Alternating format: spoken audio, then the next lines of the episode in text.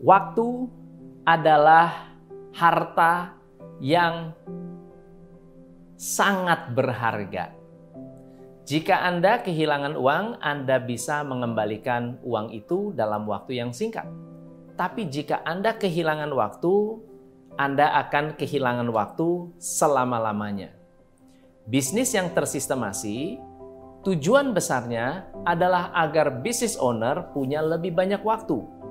Agar business owner mampu menukarkan upaya yang besar saat membangun dan mengembangkan bisnis, sehingga bisa memiliki lebih banyak waktu untuk membangun strategi yang lebih besar atau untuk memiliki waktu dengan keluarga di rumah.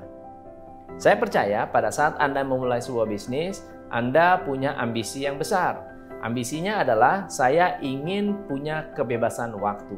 Saya ingin punya money freedom.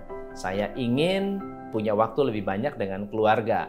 Tapi kenyataannya di dalam dunia nyata ternyata setelah Anda masuk ke dunia bisnis, bisnis Anda berkembang, Anda bukan tambah kosong waktunya, tapi malah tambah sibuk.